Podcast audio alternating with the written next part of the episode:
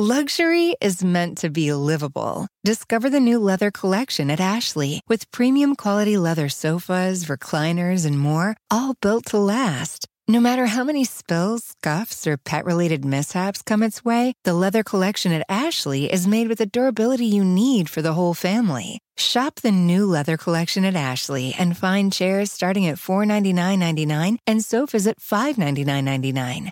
Ashley, for the love of home.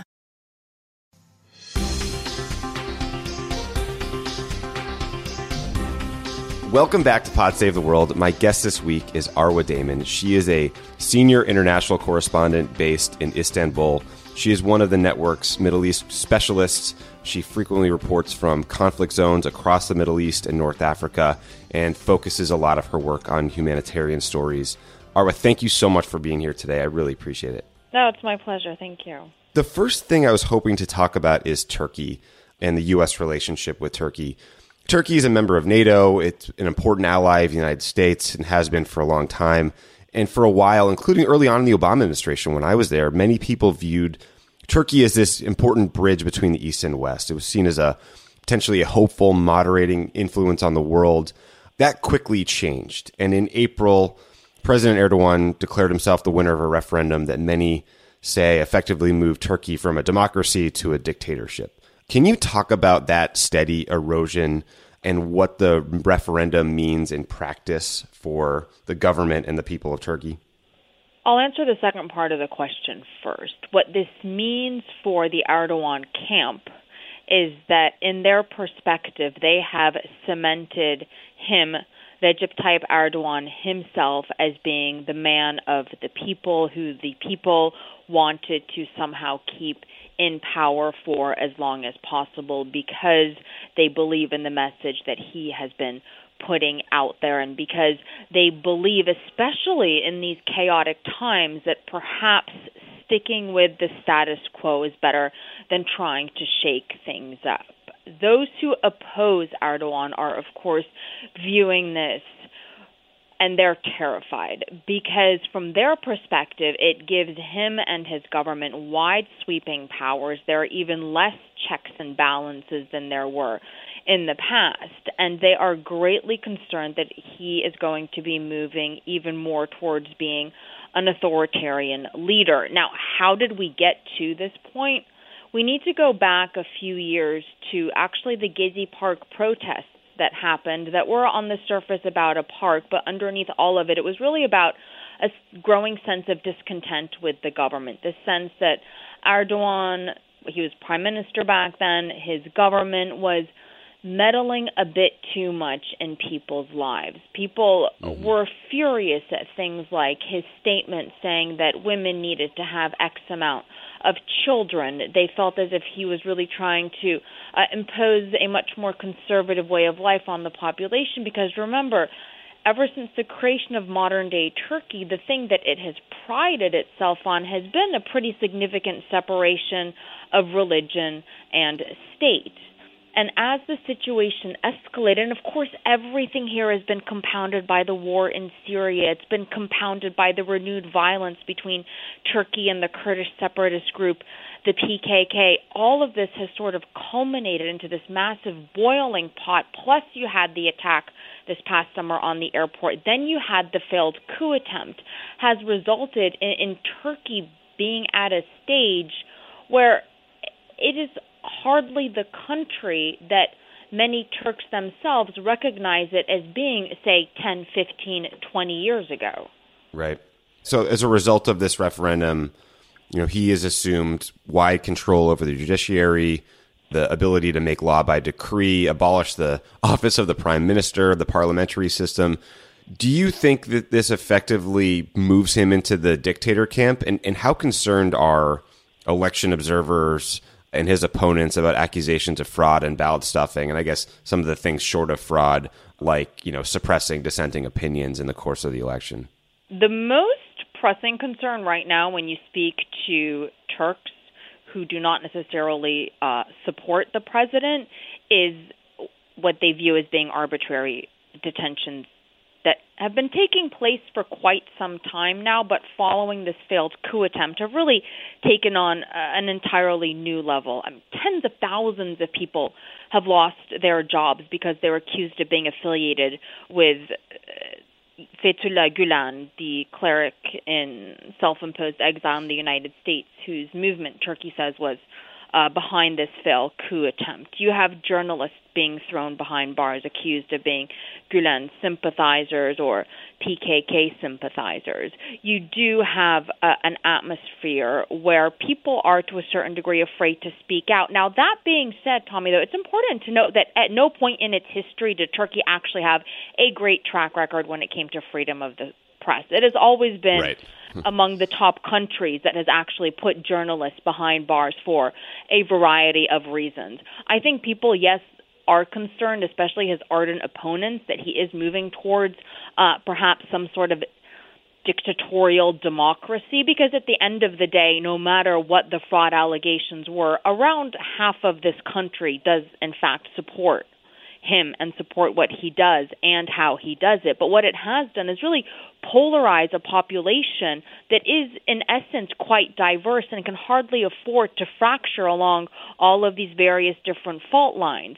Turks used to identify as being profoundly Turkish and now they're having to redefine, perhaps to a certain degree, what their identity is. And as we know in a region like this one, that can have repercussions that perhaps we don't see quite yet at this stage. And that's what frightens Turks. It frightens them that their economy is on a downward spiral when five, seven years ago, they were actually on the upswing. It frightens them when they don't necessarily, as some of them will even say, recognize themselves, their own countrymen, when they go out into the streets. The polarization frightens them. The instability frightens them because they've seen what's happened to their neighbors. Ugh, sounds frighteningly familiar. I mean, eh, you as a journalist, I mean, I read that 179 television stations, newspapers, and other media outlets have been closed. How concerned are you as a journalist? How concerned are civil rights activists and opposition figures given the number of arrests that are occurring? Very. Uh, this is right. probably when right. it comes to you know f- freedom of of the press, uh, one of perhaps the darkest times uh, in in Turkey's modern history. There have been very few crackdowns similar within you know Turkey to the ones that we've seen, at least not you know to my recollection at this stage. And the thing is, is because of the laws that have been passed, because the country is in a state of emergency, the government can effectively act with impunity, and they justify everything in their minds as being part of this broader war on terror. And yes, there was a failed coup attempt. Ironically, Erdogan went to the media, to CNN Turk, to get his mm-hmm. message out. And what was interesting, what we saw back then, though, and this is also important to note because what's happening in Turkey is so phenomenally complex. The people, whether they supported Erdogan or not, went out to the into the streets, and it is by and large because of that show of force we saw by a population that both supports and does not necessarily support the president, but supports the concept of democracy. That's why this coup failed. People mm-hmm. did, weren't out there because of Erdogan per se. They were out there because there was no way they were going to let Turkey go back to that horrific era of one military coup after another. Right. That was an, an extraordinary moment watching Erdogan essentially FaceTiming from, I'm not sure where he was, a plane, an undisclosed location, whatever, live on TV and, and directing people into the streets to with a show of force that essentially ended the coup that evening, right?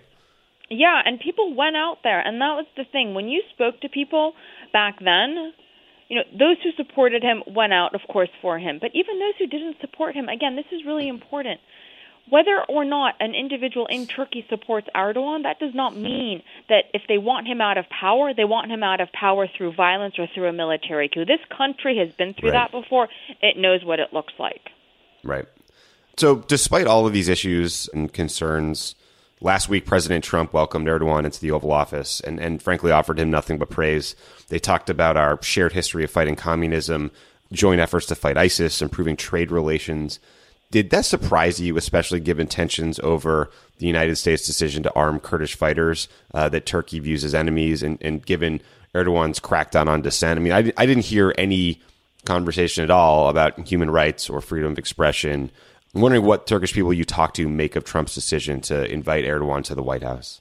Well, it definitely was a top news story. And what was quite interesting, though, if you look at both of their statements, Trump and Erdogan's, they both allude to certain issues, but neither one of them addressed it. President mm-hmm. Trump alluded to the war against terror. He alluded to the fact that you know they would be cutting more military deals. There would be greater cooperation moving forward. We actually heard a lot more from uh, President Erdogan in terms of what they want, because while President Trump referred to the PKK, he did not say anything about the U.S. support for the YPG. That is the Syrian Kurdish uh, fighting force for people that don't know that America does not perceive as being a terrorist organization, but Turkey actually views the PKK and the YPG as being the same entity. So, to boil right. it down, from Turkey's perspective, the government, and actually the vast majority of the population here, cannot understand how it is that the United States, which is meant to be a strong ally to Turkey, a fellow member of NATO, is actually choosing to back one of Turkey's main enemies in the region, this Syrian Kurdish fighting force. President Erdogan had a fairly carefully worded statement um, in which he basically said that Turkey would not be able to accept any sort of future deal in the region that includes the YPG. So mm-hmm. that main sticking point that exists between the two countries, it's still very much there. And I actually you know, I think a lot of people were breathing a sigh of relief that neither leader went off script. Interestingly, right. on the surface, the two actually have fairly similar personalities uh, in the sense that they puff their chests. They expect their word to be taken immediately at face value and not to be questioned. They both brush aside voices of the media that they feel are being too critical. So it's not entirely surprising either that the Trump White House and the president himself, who, mind you, also welcomed Egypt's leader, another country that has an atrocious human rights record, uh, to Washington. So it's it's two things. One, you have a White House that does not so far seem to be prioritizing things like human rights, and you have two leaders who are both volatile, fairly thin-skinned to a certain degree, prone to very quickly taking offense to things. And I think there was a, a, sigh of relief that the rhetoric didn't necessarily go off script, at least not publicly. I would have loved to have been a fly on the wall in the meetings that took place afterwards if they did try to iron out some of these details, because if Turkey's going to expect the U.S. arming of the Syrian Kurds, to the degree that the U.S. wants to arm them, you can be pretty sure that Turkey is getting something in return because President Erdogan then has to sell that to the Turkish population. Right, right. And, and I think the United States views those Kurdish groups as some of the most effective partners we have in against ISIS. And I'm not I'm not sure what could convince us to stop that that arming. Well, do you, here's do you the thing sense? too, but they are the most effective group against ISIS that the U.S. is backing. But at the same time, let's not forget that the Syrian Kurds, at the beginning of the revolution, they were not immediately jumping on board demanding for Assad to leave. In fact, right. the few voices of Kurdish uh, opposition that we heard to the Assad regime were, in fact, taken out by Kurdish groups themselves there have never been any significant clashes between the Kurds and the Assad regime. So the Kurds may be on board when it comes to fighting ISIS, but they're not necessarily on board when it comes to fighting the regime, which of course is going to be another sticking point when it comes to Turkey, which has been supporting groups that have been actively fighting the regime. So when you try to unravel the intricacies of what's happening yeah. in the Syrian battlefield, that piece of thread does not unravel because it is so deeply intertwined into so many other threads. Yeah, it is not clean in any way. You're listening to Pod Save the World. Stick around, there's more great show coming your way. Pod Save the World is brought to you by the UN Refugee Agency. The UN Refugee Agency, or UNHCR, responds to emergencies and provides long term solutions for refugees. They provide aid in over 130 countries, including Ukraine, Syria, Afghanistan, and Sudan, where people are forced to flee from war and persecution at their greatest moment of need. UNHCR helps and protects refugees by providing food, shelter, medical care, and other life saving essentials. The agency jumpstarts relief in three key ways. They transport core relief items stored in even the most remote areas of the world. They deploy expert emergency staff trained to help in crisis situations, and they transfer funds directly to support the emergency. Because of generous supporters and donors, UNHCR can scale up its response within 72 hours of a large scale emergency. Your support helps provide life saving aid for refugees whenever and wherever emergencies occur. Donate to USA for UNHCR by visiting unrefugees.org slash donation. That's unrefugees.org slash donation.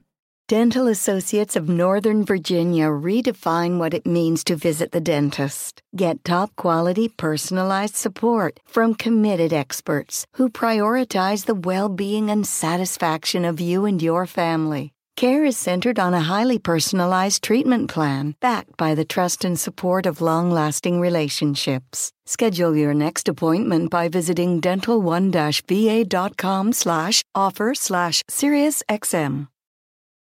This show is sponsored by BetterHelp. What's the first thing you do if you had an extra hour in your day? Oh man, what would I do? Sleep would be nice. Yeah, yeah. Hang out with my daughter. I don't know. Take a nap, read a book. No, I wouldn't do a book. Um, I listen. I wish I would pick book. Yeah, but uh, listen, we all wish we had another hour in a day. A lot of us spend our lives wishing we had more time. The question is, time for what? If time was unlimited, how would you use it? Whoa. My therapist is trying to get me to be still for five minutes a day. So much harder than it Yeah. sounds. Oh yeah. There's too many videos to see. There will be a podcast in my ear. The best way to squeeze that special thing into your schedule is to know what's important to you, to make it a priority. Therapy can help you find what matters to you so you can do more of it. If you're thinking of giving therapy a try, give BetterHelp a try. It's entirely online, designed to be convenient, flexible, and suited to your schedule. Just fill out a brief questionnaire to get matched with a licensed therapist and switch therapists at any time for no additional charge. Learn to make time for what makes you happy with BetterHelp. Visit betterhelp.com slash crookedworld. Go today to get 10% off your first month. That's betterhelp, H-E-L-P dot com slash crookedworld. Moving from one incredibly challenging conflict to another, a related one. You're based in Istanbul, but you you've covered a number of conflicts, including efforts by Iraqi forces to retake Mosul. Uh, Mosul's Iraq's second biggest city. It is strategic and historic significance, and Iraqi forces have spent you know about the last seven months trying to take it back after it fell to ISIS in 2014 in a, in a humiliating defeat for the Iraqi security forces. In 2016, you were with a convoy of Iraqi special forces that came under attack, and you guys were pinned down uh, for more than 28 hours by ISIS fighters who were surrounding the house you were in. Can you tell us about that experience? And I would encourage everyone who wants to learn even more about it to watch your special documentary on CNN called Return to Mosul. Yeah, it was um, myself and cameraman uh, Brice Laine, and this was the first real push by the Iraqi counterterrorism forces into the city of Mosul itself. And we've been covering the battle for and the build up to it for months at that stage. And all of the intelligence had indicated that ISIS had moved most of its fighters to the western part of the city. And the convoy easily moved through the first two neighborhoods. It was a bit of what one would expect in terms of suspicious vehicles. There were a few pot shots, snipers, grenades. But then when the convoy got to the really narrow streets where you could barely turn a vehicle around, never mind an entire convoy, all of a sudden the firefight just significantly intensified. And very quickly, something hit the very front Humvee, the front armored vehicle of the convoy, and it exploded in a ball of flames, which meant that that road was shut off from the front. We could not move forward. And within minutes, a suicide car bomber had hit the very back vehicle of the convoy, which meant that there literally was no escape. Eventually, our vehicle took a direct hit, and that's when we stumbled out of it and spent at that stage the the next 24 hours or so moving from civilian home to civilian home eventually overnighting in one of these homes as the ISIS fighters closed in more and more on that particular position because that's also where the bulk of the Iraqi counterterrorism forces were, who were running out of ammunition. We were with about 22 soldiers who were wounded, only six who were not. They were Jesus. hopping down stairs on one leg because they were shot in the other, firing out the kitchen window. There were grenades falling into the courtyard. The family that we overnighted with, who I'd really bonded uh, with because we spent so much time together. We spent the, the longest amount of time. Then they were hiding under the stairway screaming. And I remember one of the little boys just saying, I don't want to die. And I was speaking to his grandmother, who's the family matriarch, this woman named Matar, and she said to me, I was like, you, you can't make a run for it. You, you can't. She said, we have to because even if all of us don't get out, at least some of us will. And then an airstrike came in and took out the house right behind the one that we were hiding in because there were ISIS fighters on the roof that were getting ready to jump the wall. I think it's important, though, to mention that we don't think that ISIS knew that, you know, a CNN team was there. We think mm-hmm. that they were going after the soldiers because that same day there were similar ambushes along other points of the front line in Mosul, although none that lasted as long as uh, the one that we were in. But then, yeah, eventually backup came in, and we were lucky. You know, Brice and I, we were we were able to get out. Yeah, I mean, it, it is as frightening a, a 45 minute documentary as I've ever seen. I, I, can't imagine what it was like waiting for reinforcements to come in like that. But remarkably, you, know, you, you not only recorded that moment, but you recorded your decision to go back. I've been through a lot of incidents pertaining to war. I've been in a lot of fights. I've been in a lot of situations where your your heart's in your throat and and and you think that's it. And I thought I had an appreciation for what it must have been like or what it is like for a civilian population. I think I had no idea what it mm-hmm. was like, what that yeah. level of fear feels like, and to go back and think that for the Iraqi population, that's their everyday life. It, it gives you that much more of an understanding of what war is, and it's so different to be there on the ground and live it than to hear it being talked about from seats of power.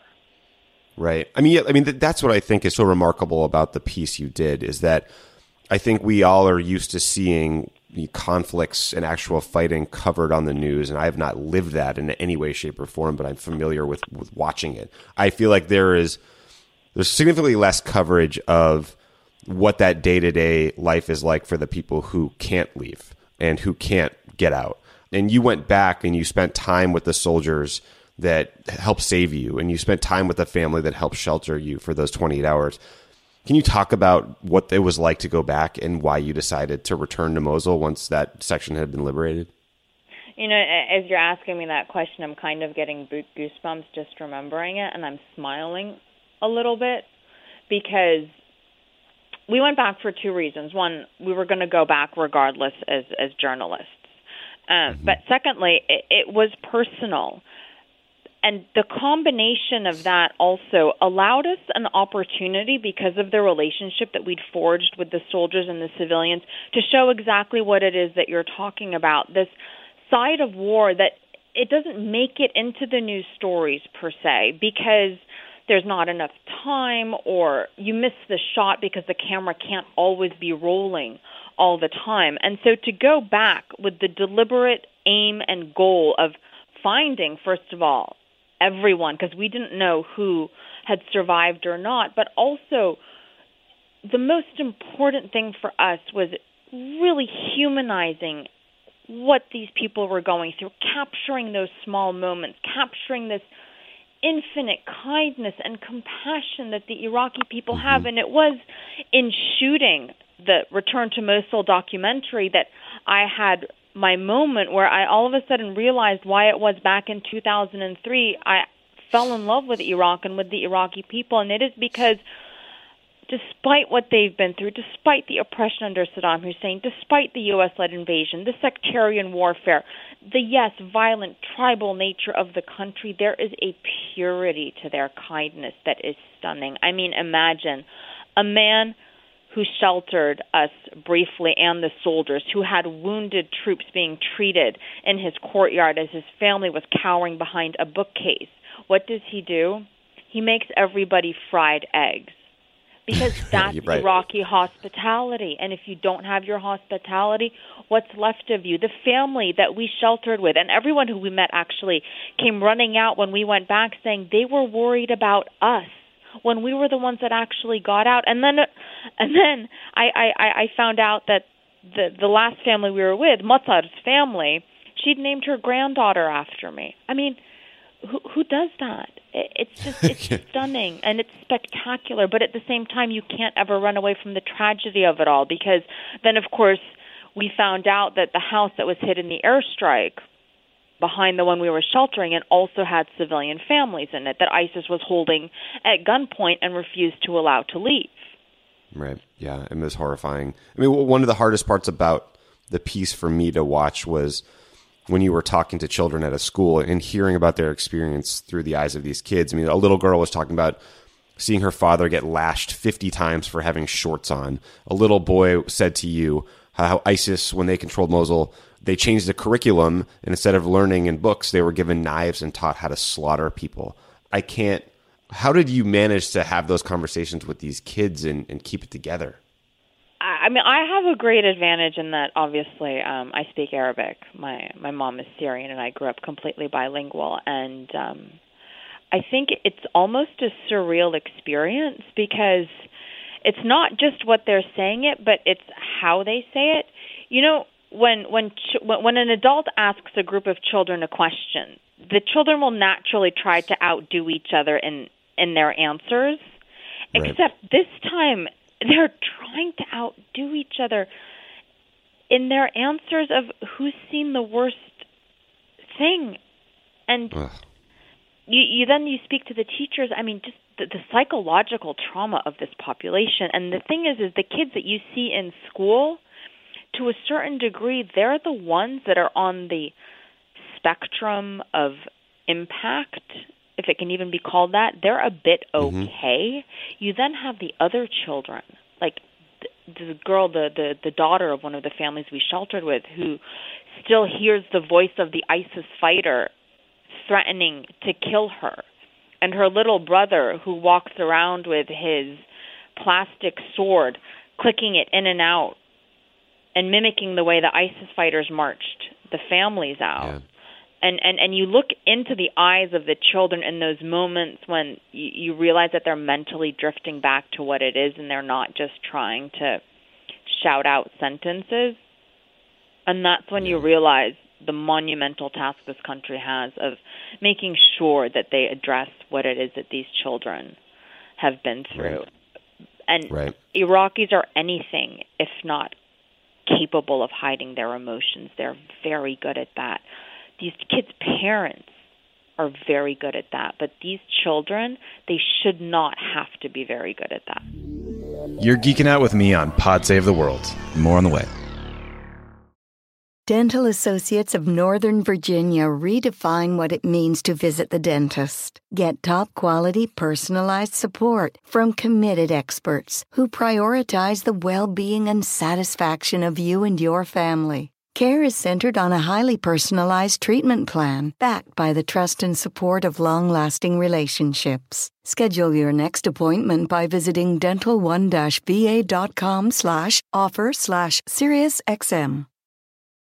Luxury is meant to be livable. Discover the new leather collection at Ashley with premium quality leather sofas, recliners, and more, all built to last. No matter how many spills, scuffs, or pet related mishaps come its way, the leather collection at Ashley is made with the durability you need for the whole family. Shop the new leather collection at Ashley and find chairs starting at $499.99 and sofas at $599.99. Ashley, for the love of home. you can live out your MasterChef dreams when you find a professional on Angie to tackle your dream kitchen remodel. Connect with skilled professionals to get all your home projects done well. Visit Angie.com. You can do this when you Angie that.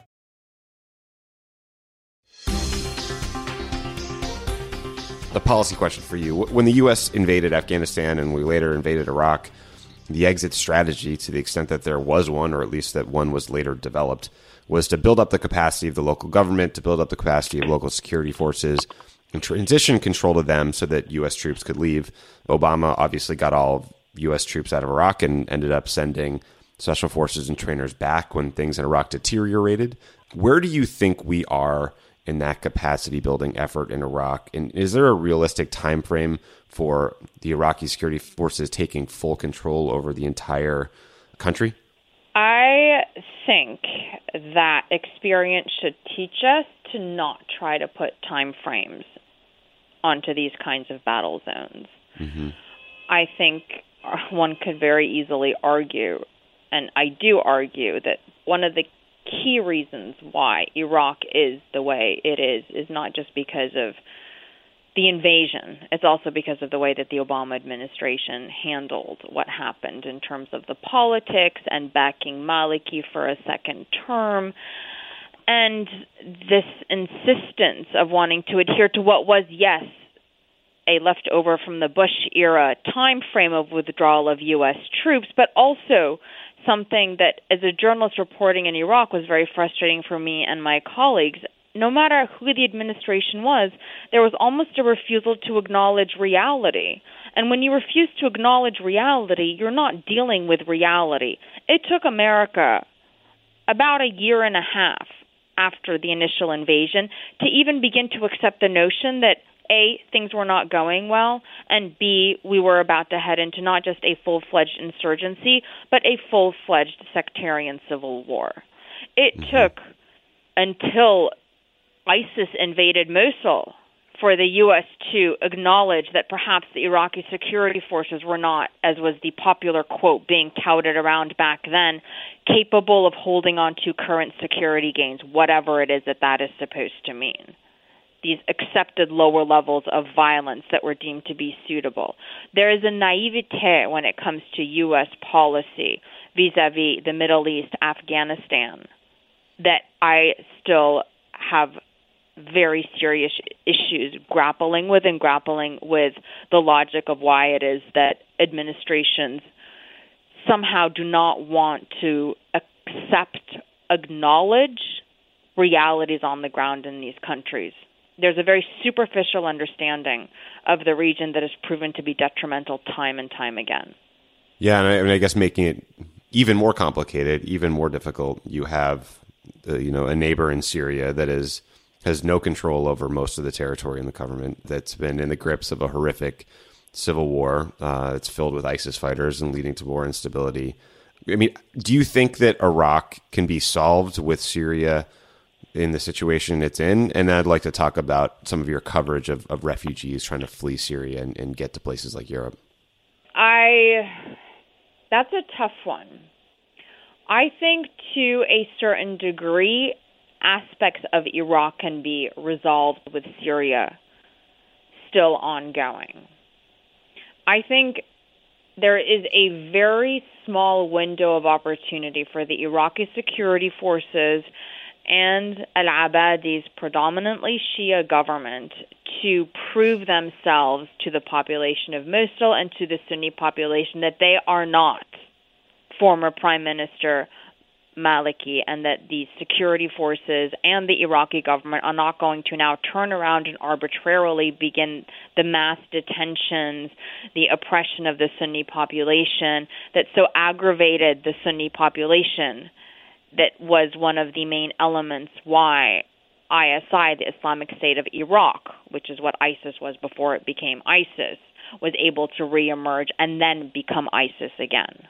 Iraqis have right. a fundamental rejection of foreigners ruling them no matter who it is. Let's not forget, Iraq's Sunni population turned on Al Qaeda in Iraq and basically helped the Americans defeat them to a certain degree. Al Qaeda in Iraq, the Islamic State in Iraq, were then able to re-emerge because of an Iraqi governmental failure that I would argue also the U.S. had a hand in um, allowing to unfold and proceed it the way it, it did. If Iraq is able to control most of Iraq, it probably does have a window of opportunity to do that. There's going to be the next phase of how are they going to reconcile with the Kurds the Kurds have now drawn their lines in the sand. They have solid control over Kirkuk and its oil fields. They've basically drawn the border of Iraqi Kurdistan to where they want it to be. And the Peshmerga has proven to be quite an effective fighting force. And many people are concerned about that being the next battle. And that's not even getting into all of the potential spillover dynamics from Syria. This does not get less complicated. That is for damn sure. If, if ISIS is defeated, when ISIS is defeated, uh, you still have massive political challenges. You have a country that's kind of cobbled together of different groups. It's going to take a long time. Okay. Again, what I love about your reporting is that you know you've covered these conflicts, you understand the dynamics at play. But it's not just that you're covering the conflict in Iraq or Syria, but you're covering the human beings trying to flee Syria and escape the violence. Can you talk about why you focus so much on these stories and what it's been like for you when you're traveling with these men, women, children who are trying to get to Europe, trying to get to Turkey or Greece? Because we hear so much about terrorism, we hear so much about ISIS and Assad that you know I want to do what I can to raise up reports like yours that focus on the individuals who are suffering so that we view refugees as much through that lens as we do all the security discussions that you see on TV. And, you know, there's two points that, that I would love for people to actually, you know, bear with me on. One is that those masses of refugees that we saw making the journey to Europe, they are not the poorest of the poor the poorest of the poor cannot afford the money it costs to get to Europe. Those are people who more or less had middle class lives. They had jobs. They were dentists. They were electricians. They were graduate students. They were girls who loved getting their hair done and dragged their fluffy poodle across Europe with them. That is how humiliated mostly the Syrian population, because the vast majority of them were Syrian, had become to the point where they were degrading themselves to that. A lot of people on the refugee trail didn't want to be filmed, not necessarily because they were afraid of endangering the lives of people back home, which is what we usually hear when someone doesn't want to go on camera, but because they didn't want their friends and loved ones to see them like that. I have covered war over and over and over again but covering the refugee trail punched me in a very different degree that actually surprised me. Because when you're in a war zone you expect certain questions. You expect questions of why does nobody care? Why will no one stop the bombs? Why are they letting this happen to us? And they're never questions that we can necessarily answer. But to hear those same questions being asked in Europe that was meant to be a dream, a safety, a sanctuary, a place of dignity. To hear people wanting to know why borders were shutting in their faces or why they were being left for two days under the sun without water, which is what was happening in the initial days, or why no one wanted to understand that they didn't leave their homes because they wanted to leave their homes and invade Europe. They want nothing more than to go back home. They left their homes because they didn't have a choice. And to still not be able to answer those questions, it was one of the most painful things I've ever had to cover.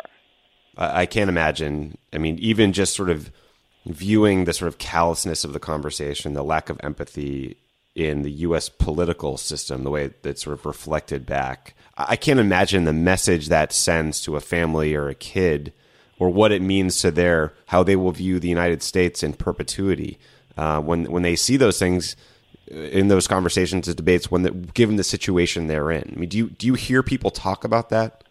First of all, we should also point out that the U.S.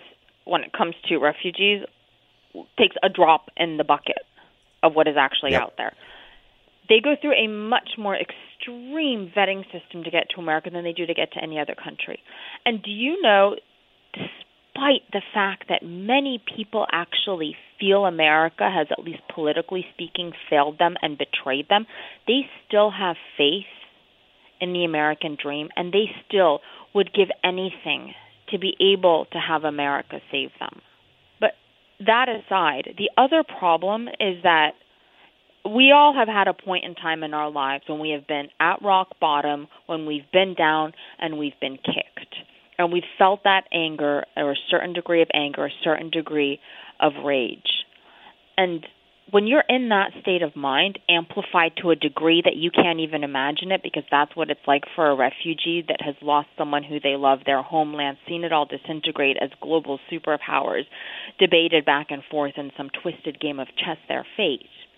When you're that low, imagine the difference of having someone reach out a hand to lift you up and how that can change your narrative. And imagine the Right. difference of someone shutting a door in your face and what that then does to your psyche. It's not just about doing it for the right reasons, the right reasons being that we're all human beings and we should be looking out for each other. It's also because, logically speaking, why do we want more hatred out there? Right. Yeah, there's a strategic imperative to I think showing kindness and empathy and, and respecting people human think beings. I'm people think I'm naive for saying this in terms of like I actually think it should be part of a foreign policy to show compassion and kindness and offer a different alternative and a different narrative to what it is that the so-called evil side is putting out there. I agree with you. And, and what's interesting about what you've done is you've you've done this reporting and told these stories, and I think that is an important piece of helping Americans understand the suffering and creating empathy. But you didn't stop there. You created a nonprofit organization called INARA, the International Network for Aid, Relief, and Assistance, that provides medical assistance to kids who are wounded in conflicts. Can you tell us about the organization and how people listening can support the work you guys are doing and, and why you thought it was necessary? You know, the the story of INARA actually starts back in 2007 in Iraq when I met a little boy named Yusuf that um some of the people listening, uh, if they have watched CNN, might remember. But he was five years old at the time, and masked men had, for reasons that are still unknown, thrown gasoline on him and set him on fire when he was standing in front of Jesus his Christ. home.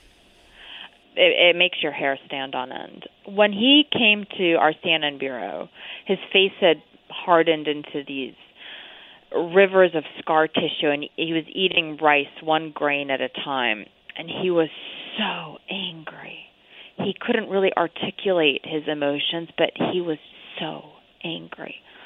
We did the story and the outpouring of support was overwhelming. Millions of CNN viewers responded donated money to the Children's Burn Foundation in Los Angeles that took on his case.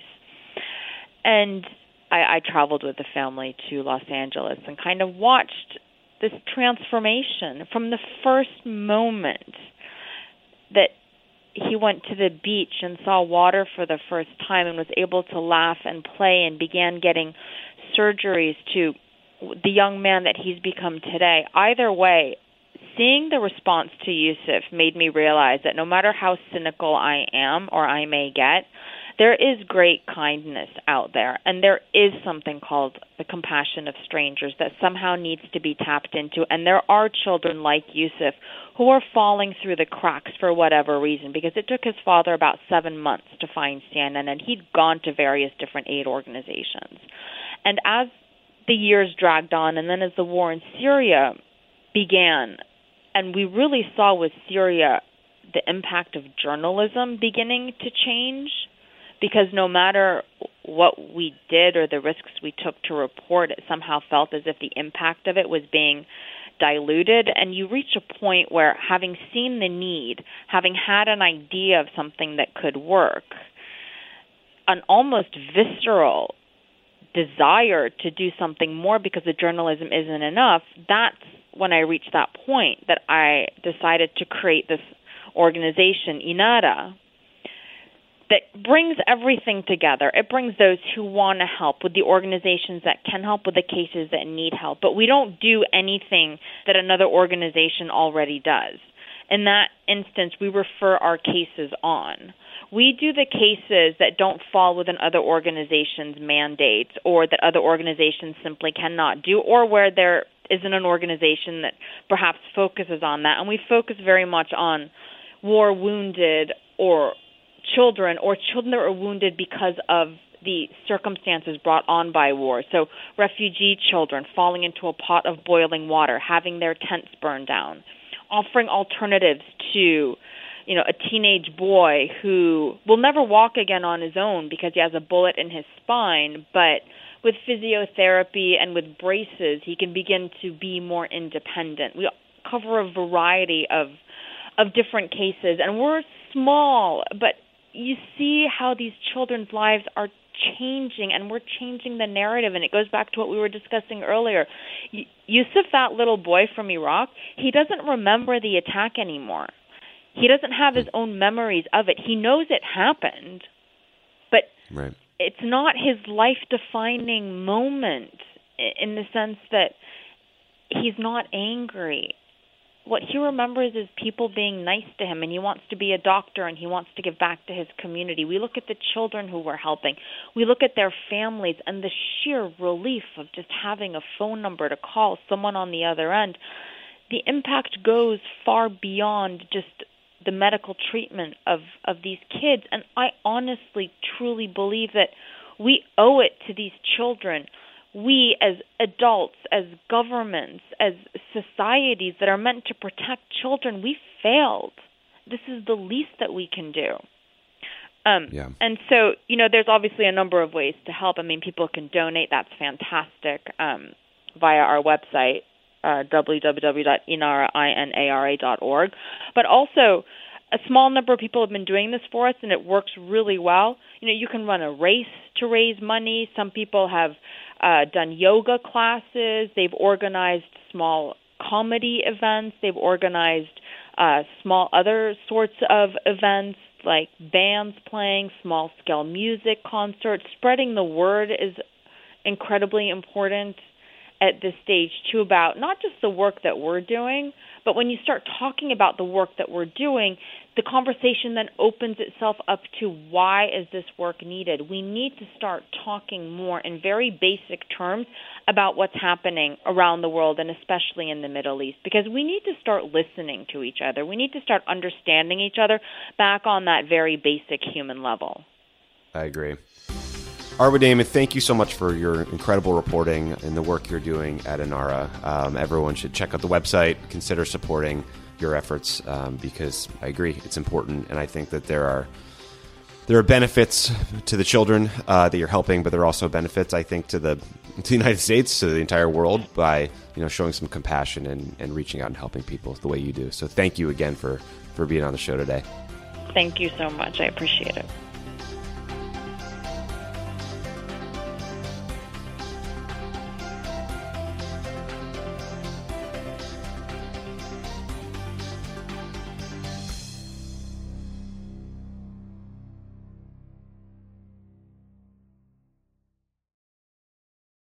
Dental Associates of Northern Virginia redefine what it means to visit the dentist. Get top quality personalized support from committed experts who prioritize the well being and satisfaction of you and your family. Care is centered on a highly personalized treatment plan backed by the trust and support of long lasting relationships. Schedule your next appointment by visiting dental1-va.com slash offer slash SiriusXM.